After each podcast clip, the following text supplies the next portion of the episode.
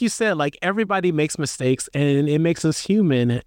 I I can't live my life trying to be perfect. I try to live my life in a progressive state of always getting being better than I was yesterday. And it brings me joy when I see mistakes on blog posts and books, not because I want to laugh at that person, but it just lets me know, like, hey, this person is human too.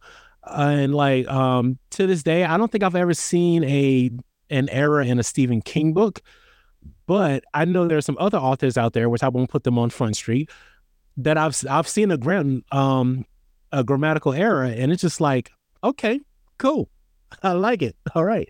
Um, luck, luckily, in my novel that I know of, I haven't found any. The people that have read it so far have not found any. But even if they find some, it's just like life's too short. Like you mm-hmm. know what I did? It's just it is what it is. There's an error. Now anyone who reads my book can try their best to find the error. You know what I'm saying? Yeah. So it's all good.